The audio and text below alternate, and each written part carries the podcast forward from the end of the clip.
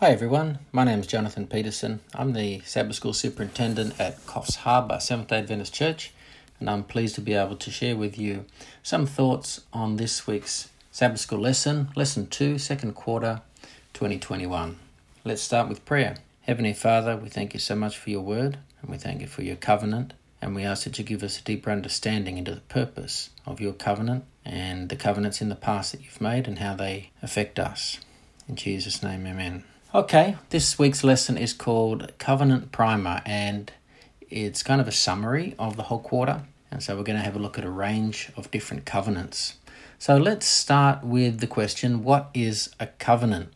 Well, essentially, a covenant is an agreement between two parties, like a contract. Now, all of us get into some get into contracts during our lives. Prime example would be if you're going to build a house, contract with a bank if you're taking out a loan to borrow money for a house, contract with a landlord if you want to rent a house. In these contracts, each party has a, an obligation, and we usually sign the contract. It's written on paper, we sign it, and we agree to fulfill what that contract says our obligation will be. Like a business deal, and we enter into them for the most part voluntarily and they are mutually beneficial. So, for example, in a tenancy contract, if I'm renting, if I, I enter the contract as a tenant uh, because I need somewhere to live, but the landlord enters into the contract because they want to receive money, rental income, for the property that they own. So it's mutually beneficial. Why do people enter into into contracts?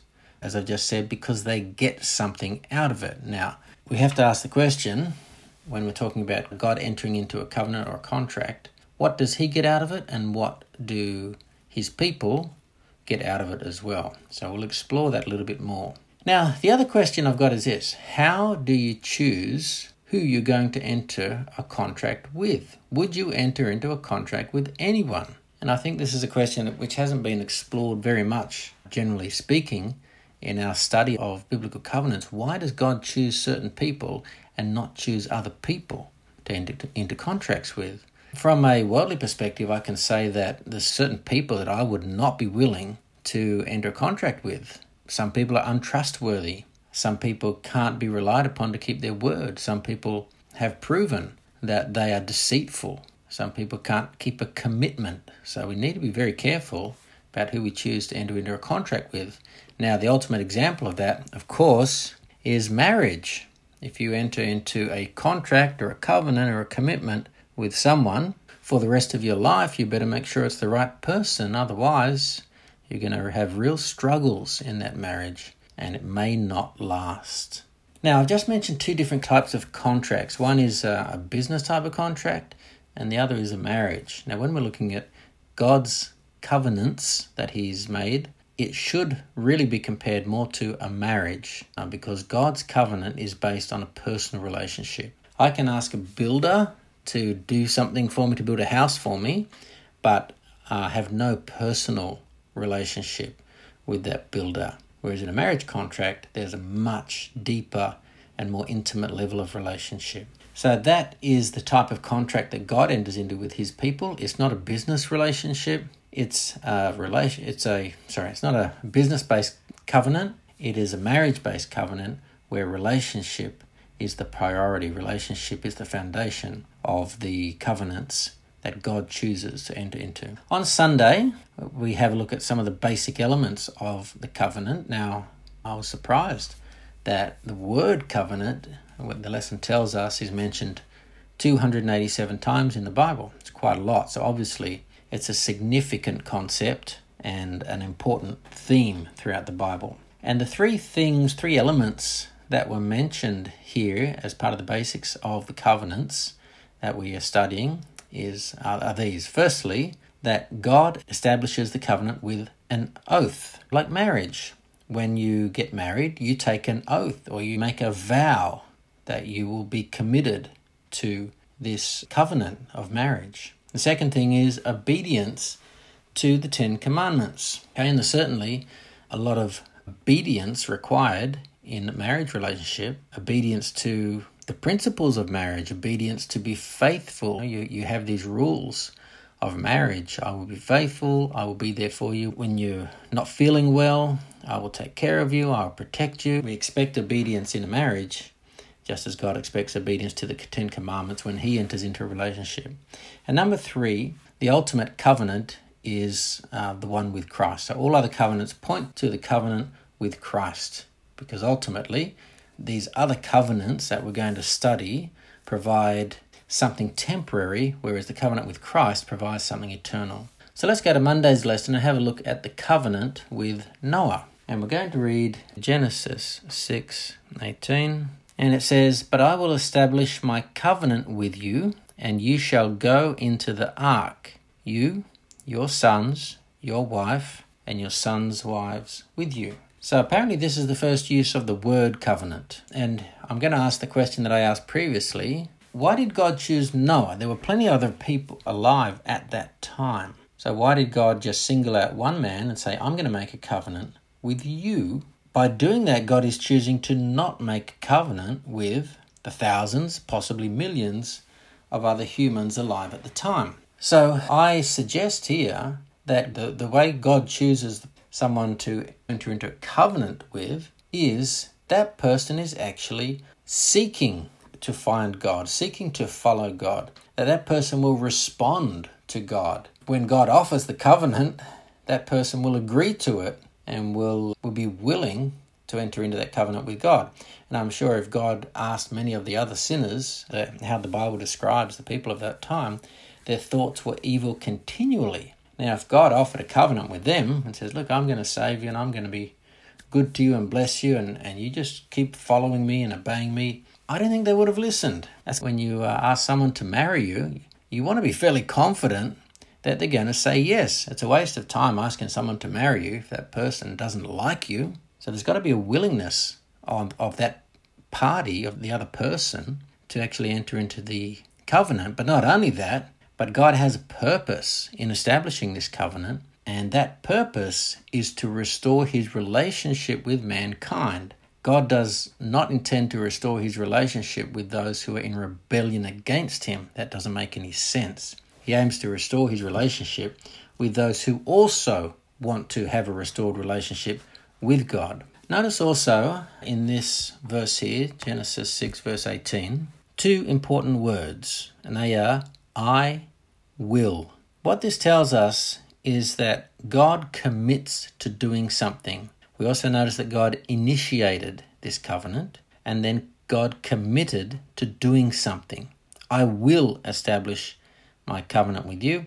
And as we continue to read on, the essence of the covenant was I'm going to save you. The rest of the world and all the humans in it will be destroyed, but I'm going to save you and your family are going to going to start again for me. You're going to start the uh, repopulation of the earth again because the others have gone too far. Now, this is another point that's worth emphasizing. There seems to come a time where God indicates that people have gone too far in their sin, that they won't repent.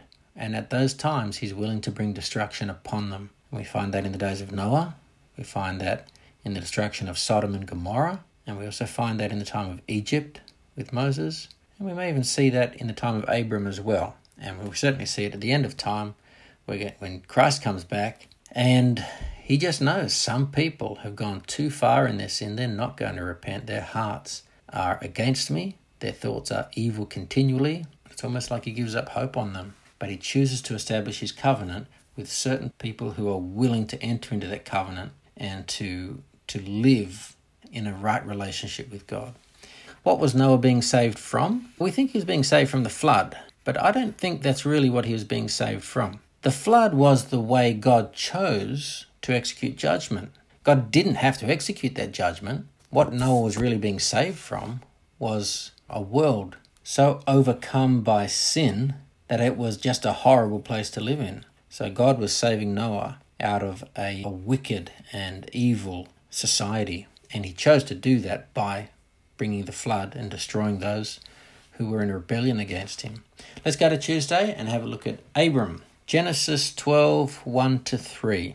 Let's read that together. Now the Lord said to Abram, Get out of your country, from your family, and from your father's house, to a land that I will show you. Now, an interesting parallel here is this God separated Noah from the wicked who were around him. God is doing the same here. He's separating Abram from his family. Verse 2 I will make you a great nation. I will bless you and make your name great, and you shall be a blessing. I will bless those who bless you, and I will curse him who curses you. And in you all the families of the earth shall be blessed.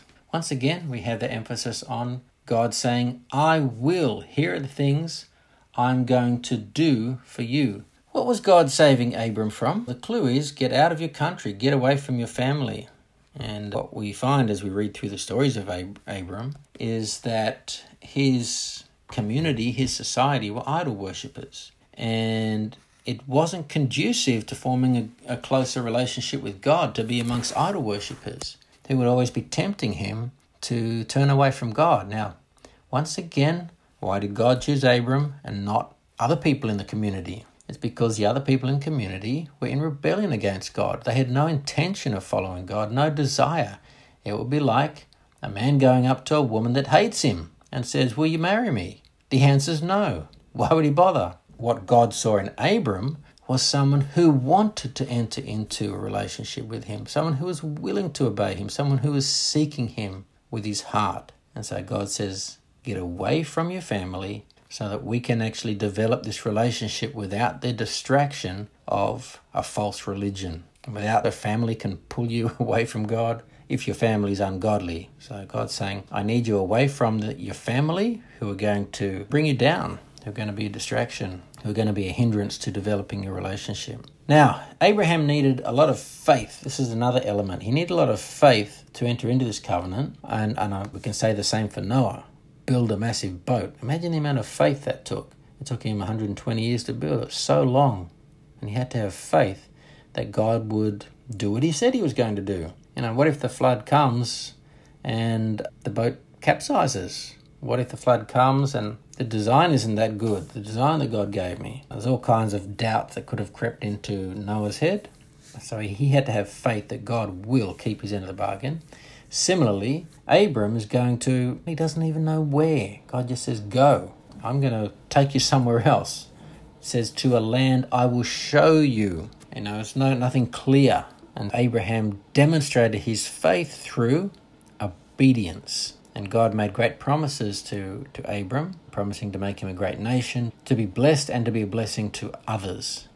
Okay, let's have a look at uh, Wednesday. Moses. This, of course, is the story of the Exodus. So we're going to read Exodus chapter 6, verses 1 to 8. Then the Lord said to Moses, Now you shall see what I will do to Pharaoh. For with a strong hand he will let them go, and with a strong hand he will drive them out of his land. And God spoke to Moses and said to him, I am the Lord. I appeared to Abraham, to Isaac, and to Jacob as God Almighty. This is a clue here that this covenant with Moses is a continuation of the covenant to Abraham, Isaac, and Jacob. Now remember, we just read that the covenant to Abra- Abram or Abraham was to give him a land, to bless him, and then for him to be a blessing to others. And so this was to be an extension or continuation, if you like. There was a, an interruption to the fulfillment of this covenant because due to famine, God's people had to go to Egypt where there was plenty of food. Verse 4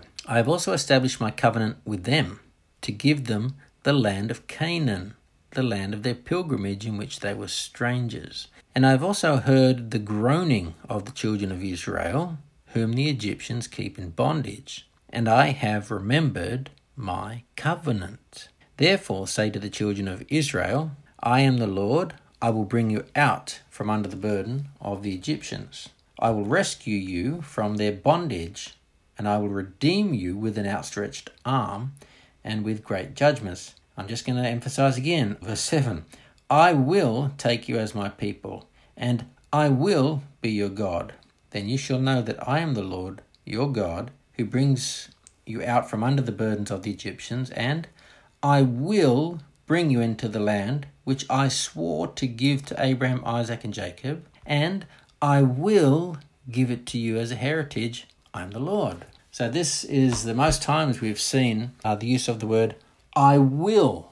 God is emphasizing how reliable He is, His faithfulness, that He is going to keep up His side of the bargain.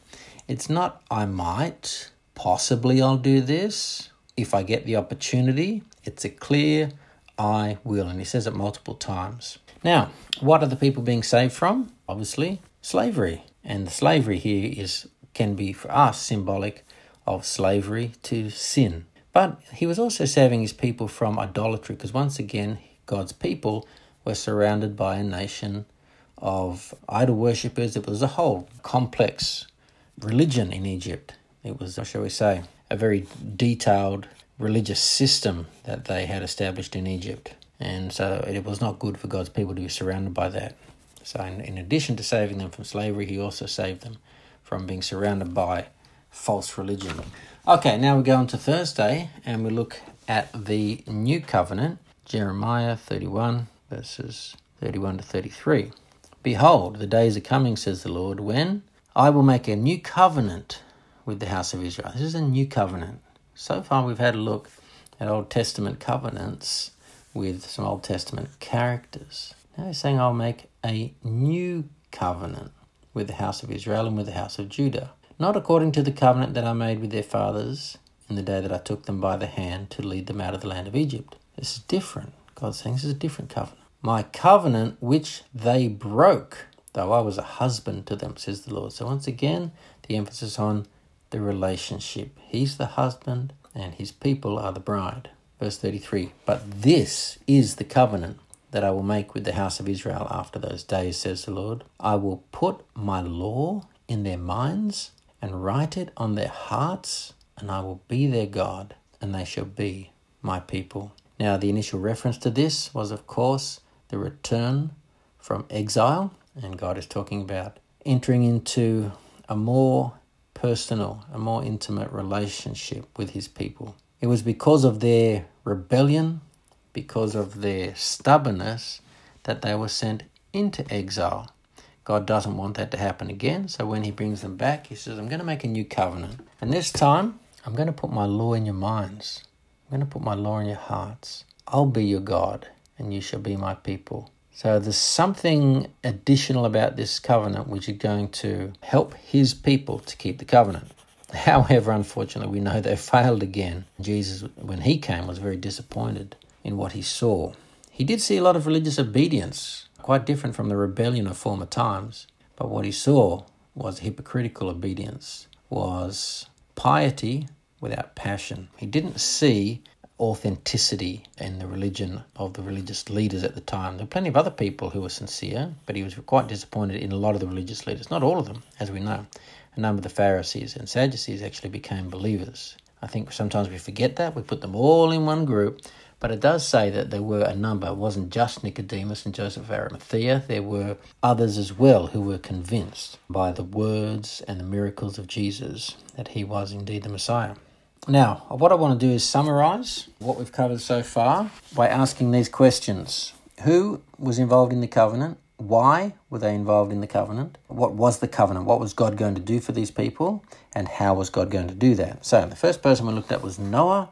Why did God enter into a covenant with Noah? Because everyone else was evil and God wanted to restore some righteousness in the earth. What was the covenant? I will save you from the flood. I'm going to protect you in a boat. How was the covenant fulfilled? God sent the flood, Noah was safe in the boat, and his family started started the repopulating the earth all over again, teaching their children to follow God's ways.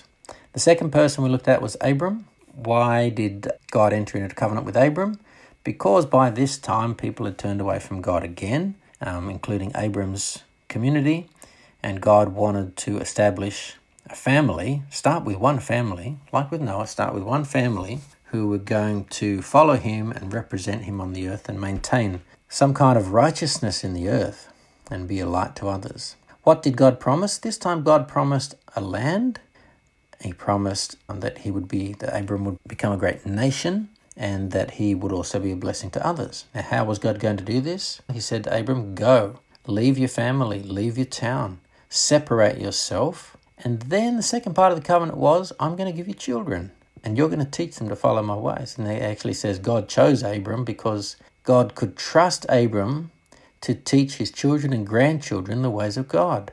And of course, we know there was a snag in this. It appeared to be a snag in that Abram and Sarah couldn't have children. And that's where God miraculously intervened in order to fulfill his covenant. The third person we looked at was Moses. Why was the covenant necessary? The covenant was necessary to save God's people from slavery and to fulfill the promise that he'd made to Abram, Isaac, and Jacob to give them their own land. What was the covenant? The covenant was that I will give you the land of Canaan. How was the covenant fulfilled? Or how did God enact the covenant? Through a miraculous deliverance from the slave masters, and we know of, we know about the ten plagues, crossing the Red Sea, and all the other miracles that followed after that. The fourth uh, one I want to look at now, which I haven't mentioned, is of course the church. God makes a covenant with the church, and the prophecy in Jeremiah 31 has been, in many instances, applied to the church. It applies both to God's people coming back from Babylon after their exile, but it also has been applied to the church. Why? So let's apply this to the church. Why is why does God create this covenant? Because we are slaves to sin, just like the people in Moses' time were slaves to the Egyptians. We, as a race, the whole human race, are slaves to sin. But not only that, just as God wanted to save Paul, Abram, Noah, and Moses out of a sinful, idolatrous society, evil and wicked society, God also wants to pull us out of the world, out of the culture. We're told to be in the world, but not of the world. Separate yourselves from the world. So we're to separate from, obviously not from the world, we can't get out of the world, but we're to separate from relationships that would bring us down into sin. What is the covenant? What is offered here? What is offered is eternal life in the earth restored as it uh, restored to its original Edenic condition. How does God do this? He does it through the death of Jesus by offering Christ as an atoning sacrifice who pays the penalty for our sins. We are slaves to sin, so there's only one way out. We have to be ransomed, and so Christ is the one who ransoms us. Let's just summarize. I want to highlight seven points which summarize our lesson today, or summarize the concept of the covenant. So, so I found seven elements in this week's lesson about covenants. The first one is this In all instances, we find that God initiates the covenant. God initiates the covenant. The second thing is this God makes promises. He says, I will, and then God, we've seen in every instance, fulfills the promises that he makes. Three, all of the covenants require some kind of salvation saved from slavery, saved from wickedness, saved from an idolatrous community. Number four, we didn't talk about this much, but it was mentioned briefly.